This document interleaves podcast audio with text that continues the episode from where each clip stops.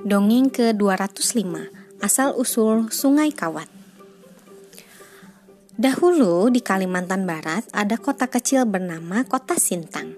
Di sana hiduplah seorang nelayan miskin bernama istri dan anaknya. Setiap hari nelayan itu hanya mencari ikan di sungai. Seperti biasa, pagi ini sang nelayan pergi mencari ikan. Dia mendayung perahunya hingga ke tengah sungai. Dengan sabar, nelayan itu menunggu umpannya dimakan ikan. Namun, sampai sore hari belum ada satu ikan pun yang berhasil didapatkannya. Dengan rasa kecewa, sang nelayan memutuskan pulang.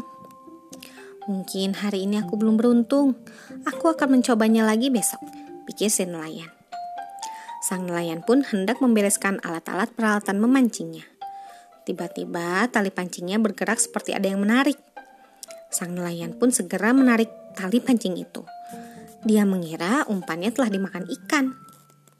Wah, sepertinya aku dapat ikan besar, teriak sang nelayan senang.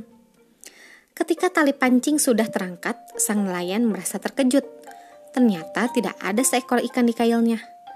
Namun, di ujung tali pancingnya tersangkut sebuah kawat berwarna kekuningan. Sang nelayan pun melepaskan kawat itu. Namun dia baru sadar kalau kawat itu adalah kawat emas. Melihat hal itu, sang nelayan sangat senang. Aku akan menjual kawat ini. Aku akan menjadi orang kaya, kata sang nelayan berteriak gembira. Sang nelayan lalu menggulung kawat emas itu dan memasukkannya ke dalam perahu. Meskipun sudah digulung banyak, kawat emas itu seperti tidak akan habis. Tiba-tiba, dari dalam sungai terdengar suara, "Sudah, sudah cukup kau tarik kawat ini. Namun sang nelayan tidak memperdulikan suara itu. Dia tetap menggulung kawat emas semakin banyak. Sudah, sudah cukup kau ambil kawat emas ini. Jangan kau tarik lagi. Potong di situ saja, teriak suara dari dalam air. Akhirnya, keserakahan sang nelayan itu membuatnya celaka. Tanpa disadari, perahu itu mulai tenggelam. Hal ini karena terlalu banyak kawat emas yang diambilnya. Tolong, tolong, teriak sang nelayan.